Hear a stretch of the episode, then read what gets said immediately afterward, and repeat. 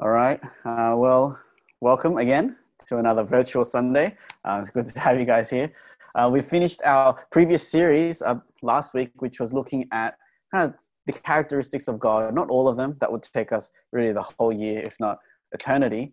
Um, but we're going to shift now, and today I'm going to uh, talk about uh, the five M's. Right.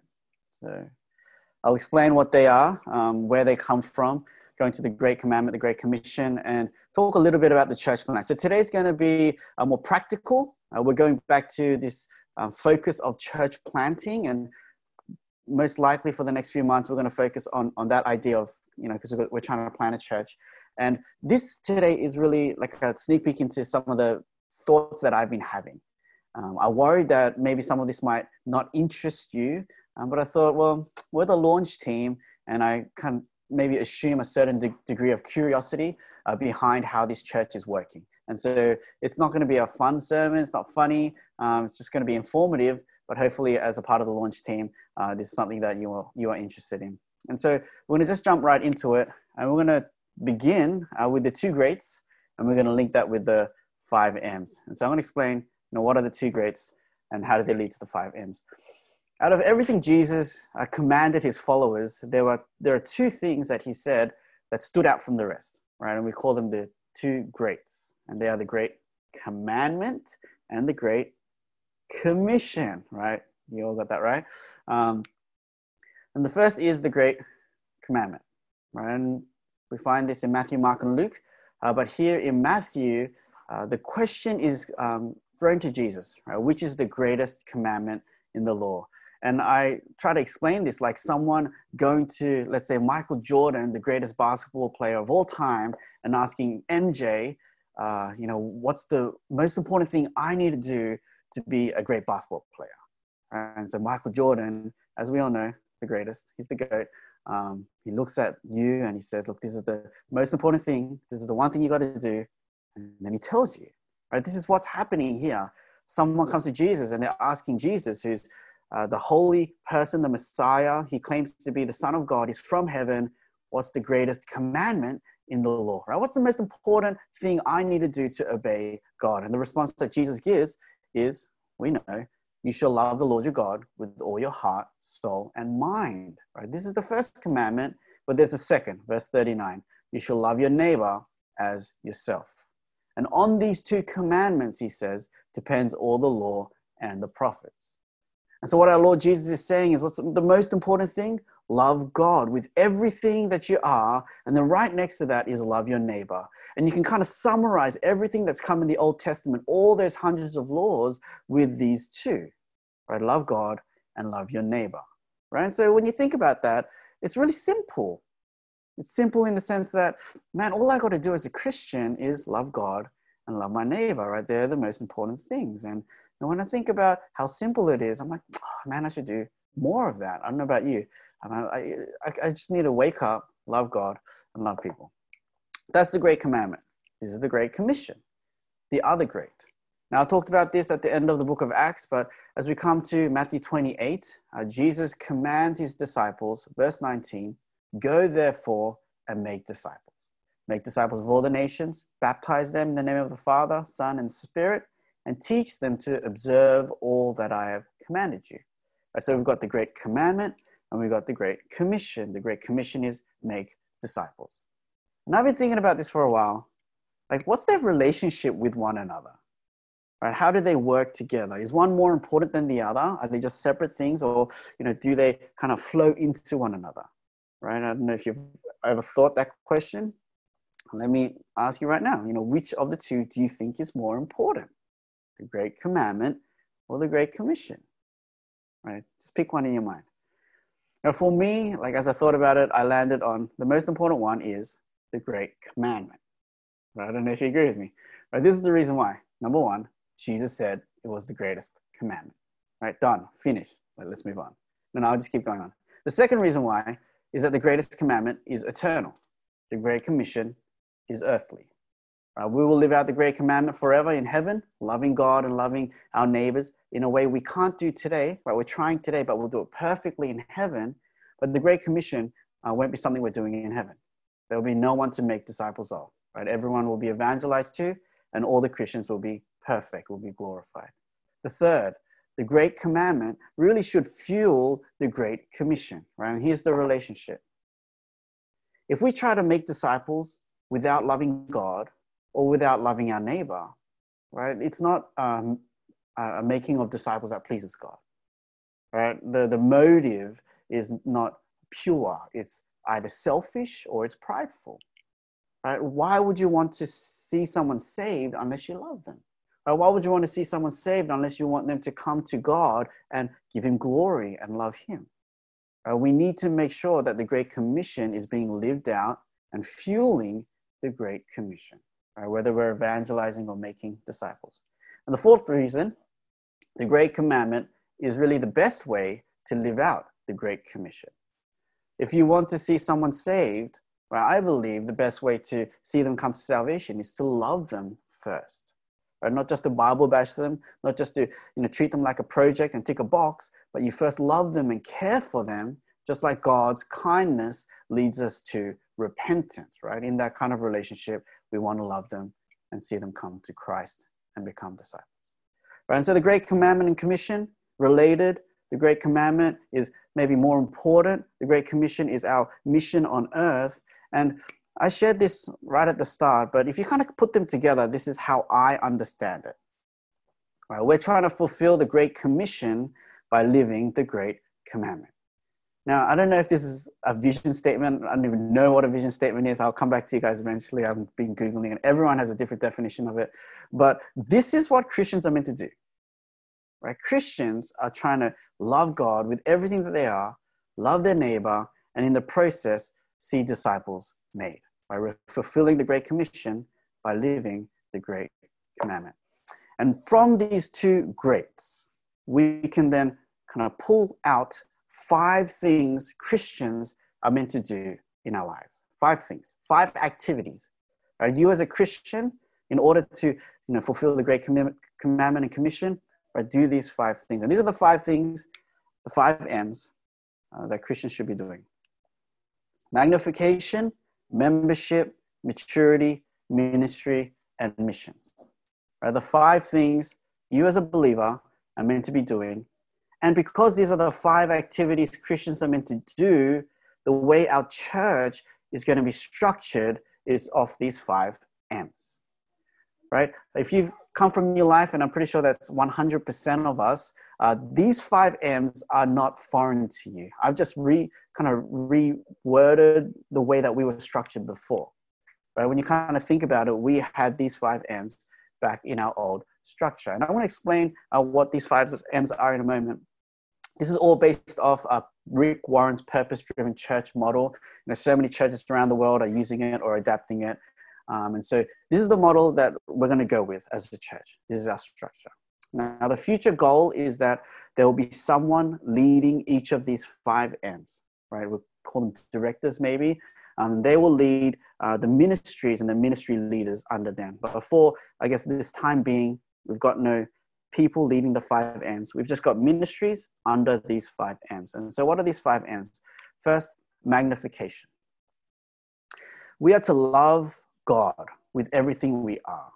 And a part of loving God rightly is kind of honor him, honoring him and uh, placing him where he deserves to be. And he, being God, deserves to be magnified. He deserves to be made famous, um, exalted, uh, glorified. Right? All these words are trying to say the same thing. And so, in the church uh, context, uh, magnification and the ministries under it are going to facilitate and encourage passionate praise, worship, exaltation, adoration, thanksgiving, etc right? To um, especially as a response uh, to the gospel of grace. Now, magnification will include ministries like uh, Sunday service team and praise team, right? Those two kind of ministries are under magnification. And so, as we start this season, as we start meeting up, I've asked EJ to lead the Sunday team, and Peter will be leading the praise team. Yeah. Yeah. Sorry. One moment. I'm just going to add Shane into a breakout room. I've I've been I've been requested. Where where, where are you seeing? Oh no, no.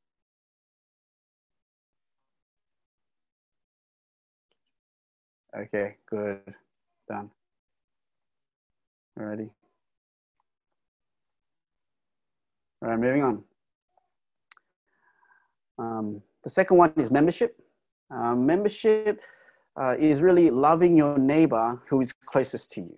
And for us who are Christians, that is our faith family, our church members. Um, membership is me getting plugged into a church, belonging there, being loved and loving you know, my church members. And so in the church, our membership will facilitate opportunities for people to belong. It'll start right from the first time that they step into the church all the way to seasoned people. We're trying to help them to belong. And so the ministries under this membership banner will be ministries like events team and newcomers team. Now, previously, newcomers team was under Sunday service team. We've pulled it out. We're going to put it under membership because they're trying to really do the same thing, newcomers and events. We're trying to help people belong. You know, something I found was that the people who were in Sunday team weren't necessarily the people who wanted to be newcomers because, you know, a lot of people want to be in Sunday team because they want to be in the background and they want to do these small things. They don't want to meet people and it was kind of different uh, personality traits. And so um, we're kind of putting them both under membership. Now I've asked Sung Ho, Sung Ho Lee to lead newcomers. Uh, we feel like he, he did a great job there. And David Che to lead the events team. Right. The third is maturity. Uh, we uh, become what we love. And if we love Jesus, and we're, so we're praying and we're reading the word because you know we, we want to commune with him, then over time we will grow to be more like him, right? Because we become what we love. And so maturity is trying to facilitate that. So in the church, we're trying to help people grow, namely through the word and prayer in the context of community. And so under maturity, we will have ministries like growth groups. And for the moment, that's all it will be. In the future, maybe seminars, special conferences that are trying to help people grow. Now, we don't have anyone leading growth groups. I will be leading the growth group leaders as they lead the members. Number four is ministry. When we love our closest neighbor, which is our church family, and as we're becoming more like Jesus, uh, the natural response is that I will become a, a servant to those people that I love. Right? And that's where ministry comes in. Right? We're serving our church family. And so in the church, uh, ministry is really an opportunity for people to serve the church members. And so there aren't really any ministries under ministry because it's called ministry, and it's called ministry because you're meant to then go out into one of those other ministries you know, and serve. But over time, under that ministry banner, we'd want to be able to provide uh, resources, care, and training for people who are serving in those ministries. And so that's the end goal of ministry. No one's overseeing that except me at the moment, but it is quite important uh, for the future. Number five, we have mission. Uh, this is loving your neighbor outside of church. This is where the Great Commission really comes in, right? To make disciples of all the nations, right? We want to love those people into salvation so that they will bring God glory. And so in the church, mission facilitates and equips God's people for outreach. We're outreach in two ways, where it's by word and deed. Right? Word is proclaiming the gospel, deed is justice and mercy ministries, helping people like the poor or, or uh, those who are struggling. And we do that both locally and globally. And so that's the uh, way that missions fits in the church. And for the time being, we've got one team under there, which will just be, um, I don't know, mission ministry. I don't know the name uh, yet, um, but I've asked uh, Mark to continue leading that ministry. And um, they, they'll focus on, um, I don't know, uh, maybe short-term trips, evangelism training. Um, we'll leave it up to the team there. They're the five M's. These are the things that we're meant to do as Christians. And so these are the uh, ways that we are structured as a church. Now, in addition to these five M's, we've got creative ministry. And so they are helping each of these other ministries, you know, express, you know, I guess what we want to communicate in beautiful ways. And so I've asked Joan to lead the creative ministry. So that'll be exciting. Um, and then we also have kids ministry. And when you think about a kids ministry, is like it's whole, it's a whole other thing. It's its own kind of beast. Uh, it's an entity that in itself, uh, depending on the age, will try to balance these five M's as well. And so that's a whole big thing. Um, and I've asked Amy to lead kids ministry. And so that's exciting too. We've got a great team right now with kids ministry. They've been serving like even from the start until now. And um, if there's a, a, ministry that really needs our love and support, I think it's kids ministry because they're not trying to just trying to prepare for launch at the same time. Weekly, they're taking care of the kids right now, um, and so you know, give them lots of love. Um, and so these are the ministries. And so I had my first meeting with the ministry leaders. Um, we're calling them ministry leaders. Just, just it's going to be confusing uh, because the directors, we used to call them ministry directors. Directors are the guys who will eventually take the five M's. These are the ministry leaders leading the ministry teams. It's confusing, you know, but you know we'll work through that. We met this week. It was good. It was fun. I actually talked about everything I'm talking about today, so they're hearing it again. Uh, but just a reminder, in case you missed it, the leader for the ministries are EJ for Sunday team, Peter for praise, David Che for events, Sang Ho for newcomers. I'll be leading growth groups. Mark is doing missions. Joan is doing creative.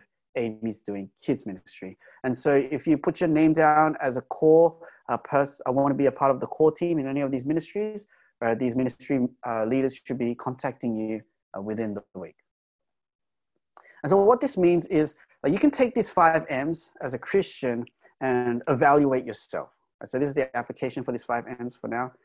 Um, they kind of provide a basic and essential framework uh, for the things I should be doing. And so um, it, will be helpful as a, as a believer to look at your own life and ask, now, am I doing these things? Am I magnifying God in my daily life? Am I a member of a local body, a faith family, not just attending, but really putting in the effort to belong? Am I growing in maturity into Christ likeness through the word and prayer? Am I sacrificially serving those near and far, just like Jesus did? Am I being mission minded, light and salt in the world to play my part in bringing souls to Jesus? Right, so, am I doing these things in my life? Right, the five M's are also a helpful way to kind of evaluate other people. Right, and I don't mean judge people and be like, "Oh, you're not doing this one," but if you're in accountability, right, and you're trying to help someone, like to kind of think, you know, in my brother or sister's life, are they neglecting one of these five M's? And can I challenge them to you know, grow in one of these areas? Right, as a leader, if you look at your individual group members, it's helpful to look at the grid of the five M's uh, to encourage your members as well. And this is helpful also for groups. So if you're a ministry leader or a growth group leader, you're leading group events, to look at the group as a whole and ask, are we practicing these five M's in the time that we have? And so as growth group leaders, the time that you have, are you, do you have these elements in the two hours that you have as you meet every week? Or maybe you don't have it evenly balanced, but if you don't, just make sure it's purposeful that you're not, you know, that you're emphasizing one over the other. Maybe in your families, think about it, right? Are we practicing these five M's, you know, as a family in the way that we talk, in the way that we act? Are we, are we thinking missionally, right? Are we thinking of those who aren't saved? Right? Are we trying to use our money or our resources to serve other people? Uh, when's the last time we blessed someone like that? As a church, we want to be balanced, right? We want to be healthy. We don't want to overemphasize one over the other and so we've got this structure set up. So hopefully we'll be balanced as a church in each of these five M's, right? We probably know all this. Uh, it's just a good reminder of the way that we're structured and why we're structured in this way. Maybe you didn't know why, but this is why. Second, I want to talk about some uh, shifts that we're going to have as we think about the structure. Um, you know, we're really blessed as a launch team that we have spent so much time together prior at New Life. Because what that means is, uh, for the most part, we're on the same page. We're coming from you know, the same grid or understanding. We're not starting from scratch or a blank page.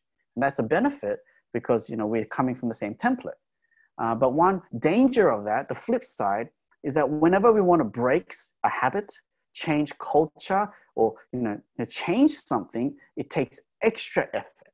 And we need to be super explicit about it because we're going to all assume things are going to be the way they are but maybe they're not. And so we need to be super clear about it. And so I want to talk a little bit about what we're going to change in regards to the structure. But before I do, I'm going to very quickly talk about the way it was. Now, I don't know if you remember the way it was, but we had these five C's.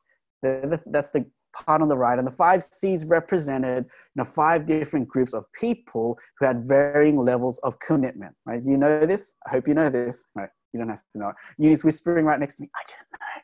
Okay, very encouraging.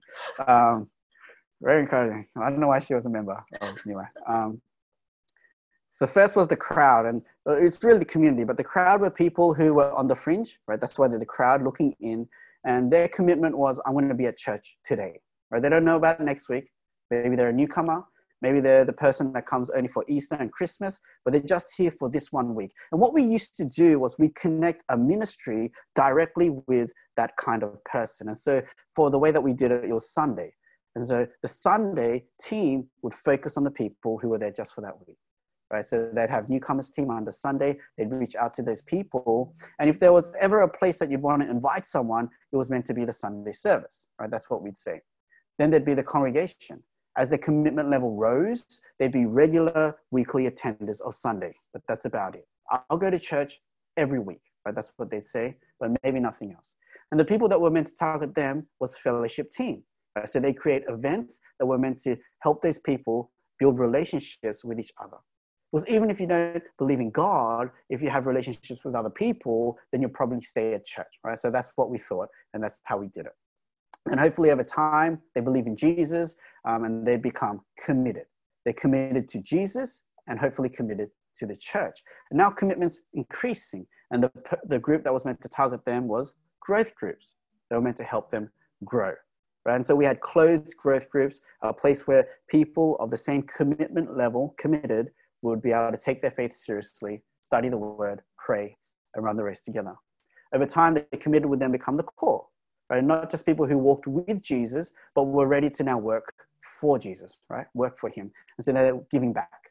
And so they'd then plug into a ministry, right? A ministry was reserved only for the mature people who are in growth groups who were saved and you had to kind of really have a high level of commitment now maybe meeting every week in a ministry etc and then you have the community right the community are those outside of the church their commitment is they have no commitment they don't go to church they're either de-churched unchurched or maybe they are of different religions and the ministry that would focus on them was witness and to really to get to witness and to kind of do any evangelism, you had to um, have like really push through all of these things, and then you're the cream of the crop, and you go on a short-term mission trip or something like that.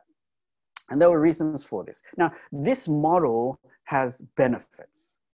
Uh, one benefit was that it was clear, right? It was easy to make sense of. You could, even though uh, no one remembers it, like my wife, um, it, it was easy to grasp in that you'd have these five steps. It was clear uh, the clarity also brought focus, right? Each ministry was able to focus on one kind of person and just pour out everything on that person. And the third thing was that hopefully less people slipped through the cracks because it didn't matter which kind of commitment level you were, there was someone reaching out to you. Now, it, they had these benefits, but what I'm going to say is we're going to move away from that. Right? As we move away, the risk is we'll lose some of these benefits, but there are pros and cons with everything. Right?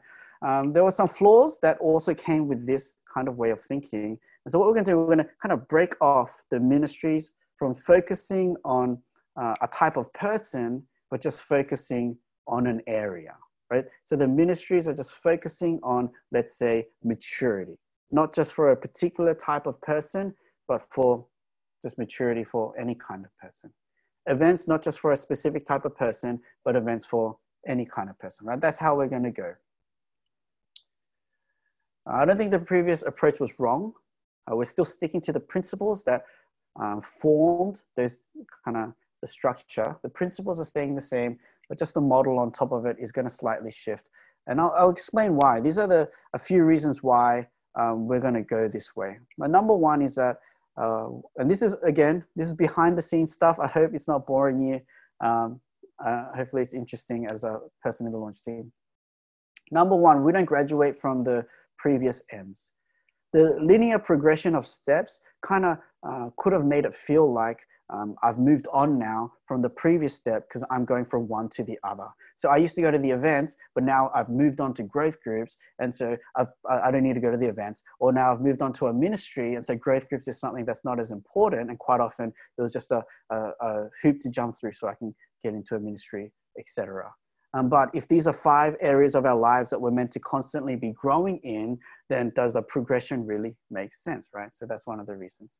A second, spiritual growth is messy, not linear. Now, the five C's connecting with the five M's is like an OCD leader's dream, right? It's so neat and simple and clear. Uh, but in reality, people are complex. No two people are the same. And we don't necessarily grow in the same way right? I, I, still believe for the most part, people will go through the same kind of funnel, which is they'll go to Sunday service, then they'll go to an event, then they'll go to growth groups, then they'll serve, then they'll go on a mission trip. I still feel like for the most part, it'll be like that, but I think uh, it's not always the case. All right, salvation, the way people grow, uh, is a work of the Spirit. And I wonder if a part of being so kind of organized was me trying to control salvation and spiritual growth, which is something only the Holy Spirit can do. And the Holy Spirit works in messy and mysterious ways. And so we're breaking from that linear um, kind of progression because maybe someone will benefit from going to a Sunday service first, or maybe someone will benefit by joining a growth group first, or maybe someone will benefit by coming to an event right? And, and so people are going to kind of grow in different ways and we'll just let God work in the messiness. Now, this is like unsettling for me, but a part of it is we just trust God. And we're just going to trust God in the messiness. The third reason, uh, that linear progression uh, kind of led to these false standards of holiness and commitment, right? This um, assumption that the further you were in those kind of steps, the more holy you were or the more committed you were. And so a person could feel a false sense of pride or self righteousness because now they're serving in a ministry. Uh, but that doesn't necessarily mean you're a great Christian. Or I'm going on a mission trip this year. And so you'd feel a sense of pride. Now, these are all good things, but it doesn't mean because you're doing a mission trip over, you know, maybe serving in a ministry that you're better than the other person right? And we're still going to have prerequisites, by the way, uh, except just a lot of stuff is going to be open, and those details I will come to maybe another time. Uh, but going on number four, that led to judgment. And so you could look at someone and be like, oh, you're not serving in a ministry, or you must not love Jesus, or you must not love the church, or you're not going on a mission trip, you know, for the second year in a row. Oh, you know, what's wrong with you? Like we, we kind of feel that way just because um, the, the progression was so clear and linear. That didn't take into things like season of life, right? A parent who has a young child simply doesn't have um, the capacity to serve in a ministry. And, and remember, ministry was higher up in the, in the rungs of the ladder that you had to often go on weekly meetings. And so a parent couldn't do that, but now they can't serve in a ministry and it would appear as if they're less of a Christian when, you know, that's not the case. They might not be able to go on a short term mission trip, um, but that doesn't mean they're less of a committed person to the church. Another example is maybe a person isn't serving in a church ministry, but they're busy discipling people, you know, out of church, meeting people one on one, trying to evangelize to their friends. And when you think about it from the lens of God, that doesn't mean that they're any less of a Christian, but because the steps were so linear, you might look at them and say, oh, what's wrong with you? Right? So we kind of want to break that. We are trying to break that the whole time, um, but the the breaking of the five C's from the M's will help that. And number five, ministries don't grow people, uh, people grow people. I've talked a lot about this, um, but the way that the ministries were set up uh, made uh, the congregation rely on the ministries to do the work that we were meant to do right? And so um, Sunday team and newcomers will take care of the newcomers, and then they'll push it up to events team, and events will plug them in somewhere, and then they'll push them up to growth groups, so growth groups will take care of them, etc. Um, but it's not the ministry's role to uh, disciple and invest in people. Uh, it's us. Everyone is a missional discipler. Right? Ministries don't grow people; people grow people. And so, what is happening now is it's not event team's role to focus on the weekly attenders and get them to build relationships. It's events team's role to bring just people from the spectrum of you know, faith together in one place. And then in that place, hopefully the mature, the spiritually mature will connect with the spiritually younger, and then you know, organic discipleship and relationships will happen. Right? Does that make sense? It's not growth group's role to focus on um, you know the believers who are committed and grow them but we're going to create a space where again there's a spectrum of people and hopefully the older will invest, uh, invest into the younger and both will grow because the younger is being discipled the older is discipling and so that's a great way for us to grow as well. Right? Do you see that? It's a little bit messy but it's a lot more personal and relationship based now again this model's not perfect right? No model is. This one will come with its own set of cons, I'm sure, with its own set of risks. But you know, spending the last six years, you know, connecting the five C's to the M's, I think it's better for us to loosen up a bit, and we'll see how this goes. Um, there's another shift, and this one's going to be shorter. Uh, we're aiming to have smaller core teams and more volunteers, right? More helping hands.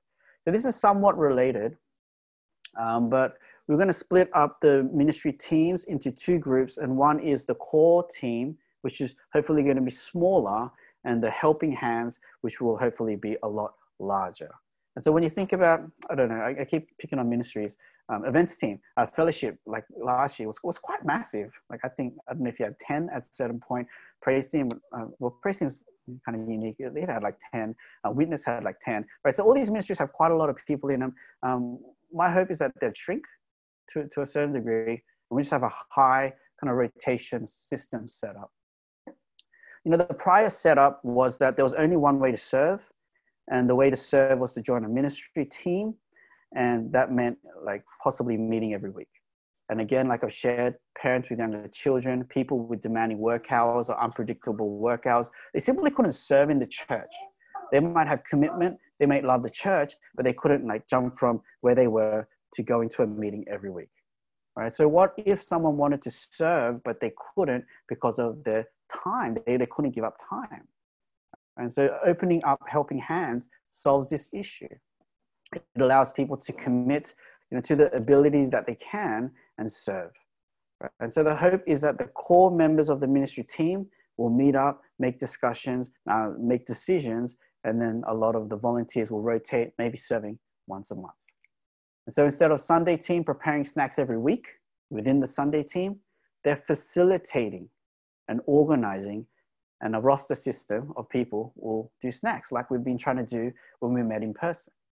Right? Rather than, and so this is an example I gave to David, rather than events team always, you know, preparing all their events together as one unit, maybe in the events team, in the core team, that have people focusing on different areas and maybe two people could focus on women's two people focus on men's. And when the women's conference comes around those two core team members would then reach out to the volunteers who maybe pop up only once a year. They're the volunteers for women's ministry. They'd work with the core members to organize that women's event. And when the women's event is over those people can then go on to maybe their life maybe discipling people, you know, outside of church, or maybe they're a part of another core team and are only helping out once in a while, right? So this is the kind of, you know, thinking that I've had. And, I, am sure some of you have told me to do this, right? So I'm not saying I came up with this. Uh, number one, the, the benefits of this is increased engagement. So we're going from a little, right, a little bunch of people committing a lot to a lot of people committing a little. And now a lot of pe- more people are engaged, a lot of people are now able to help out people of different life stages. Maybe people who want to dip their toe into a ministry, but are afraid to commit and say, yeah, I'll join, because uh, they feel like that means they've signed their life away for the rest of the year. Right? So it's able to engage people. That leads to then increased ownership. Because now, uh, even if I'm giving a little, I feel like I'm participating and growing the church. Right? So rather than a few people feeling like this is my church, hopefully a lot more people feel like it's their church. By doing this, the third thing, hopefully, it'll create a culture where everyone is serving. But because the majority is involved in one way or another, the culture will be one where everyone feels like I'm meant to be giving. I'm not here just to participate, I'm here to really contribute in my way, whether it's small, whether it's large, whether it changes in a month by month, I'm here to give, right? That's something that you know we've always wanted at New Life, um, but we weren't able to kind of feel, I think, as a whole. Fourth, the hope is that this will decrease burnout. And this is a big one. I think it will hopefully decrease burnout by you know, a few ways. Um, I think before people were serving beyond their capacity because the only way to serve was to be a part of the team. But I think some of those people shouldn't have been part of the team and should have just been a helping hand. And so now you can kind of put your name down there and not stretch yourself. Second, a bigger roster of people will mean that there will be less pressure on the core team members and even the people that are rotating through. So preparing snacks every week is hard, but maybe doing it once a month is much more manageable. Many hands make light work. Right? New recruits should bring, um, you know, kind of excitement, I think, to the core team. Because, you know, when you're stuck with the same team members every week for the whole year or year after year, you know, you kind of lose that excitement. But when new people come in, right, they, they're like so excited to, I don't know, hand out pamphlets and stuff like that. And so I think that will just generate new excitement, new recruits, and that will decrease burnout. Number four, last, uh, less burden hopefully on the ministry leader. You're not trying to take care of a massive team. Uh, you're not trying to, um, you know, do everything yourself, but hopefully you can rely on your core team to delegate, and they will then lean on the volunteers to get stuff done. And number five, it'll open up the possibility of non-believers serving. Now, I put serving in quotes because um, kind of on a theological kind of level, I don't think non-believers can really serve God in the sense that it's worship to Him. Right? And so there's definitely going to be some ministries that are closed off to believers, or you know, will have you know certain um, prerequisites, etc. You know, we'll figure that out. Um, but I think um, there are ways for non-believers to get involved, um, and I think it will benefit them, not not God, but benefit them because they're now rubbing shoulders with Christians, right? And again, that relational aspect of it. Public ministries like Praise Team will be closed off. Uh, short-term mission trips, because it's about proclaiming the gospel, most likely closed off. But maybe things like um, welcoming. I don't know. I haven't talked to um, EJ yet. Maybe things like um, I want, they can't go on a short-term mission trip, but um, going to feed the homeless, right? Justice and mercy ministries, right? Because um, even uh, non-believers want to do good, right? And so we want to allow, allow them to do that, but hopefully through the process, they will hear the gospel, right? So we, it allows things like that. So this is just an update on where we are in terms of the five M's, right? It's come from the Great Commission, the Great Commandment. These are five things we're meant to do as believers, but also five ways that we structured the church. Right? There's some shifts as we continue this model, um, and I've explained them here. Uh, Andy Stanley uh, I don't, I've kind of quoted him before. He's a pastor of a mega church, great on leadership. He's a great communicator. I differ with him on some uh, theological stuff, but uh, he says this. He says, date the model, marry the mission.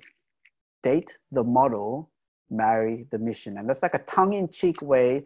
A model isn't like the runway model. And that's why he, he says date the model. He means uh, the model of a church, uh, it comes and goes. Right? So don't hold on to it too strongly uh, but you know, you marry the mission, right? The mission is the thing that we're really holding on to. Uh, the mission, I'm not saying it's a mission statement or a vision statement, whatever it is, but you know, the mission of the Christian is we're trying to fulfill the Great Commission by living the Great Commandment, right? We're trying to make disciples as we love God and we love others. That's what we're about. And we've set up this model. It's imperfect, but we're going to run with it. And hopefully it will help, right? It'll support you and me loving God, loving others, and making disciples. The structure can't run the church, it's us, right? And we need to be involved in it, but hopefully it'll help us. All right, so the two questions I want us to kind of uh, discuss today is this. I don't know if you can read it. I chose the worst background. Um, which of the five M's, oh, okay, which of the five M's is God challenging you to grow in? And so that's more of a personal kind of reflection that if you don't remember, um, well, that's too bad. you should remember what the five magnification, membership, maturity, ministry, missions, right? So they're the five M's. Is God challenging you in any of these? And what are your thoughts, if any, on those two ministry shifts I talked about? Number one was those M's are now not focusing on specific types of people, but just, you know, broadly. And the second one was having smaller core teams and more like a volunteer roster of helping hands. So I just want you to discuss that as a group. Do you like it? Don't you like it? If you have any kind of um, feedback on it, throw it at me. And, you know, I, I definitely take all those things into account. All right. Let me share those questions.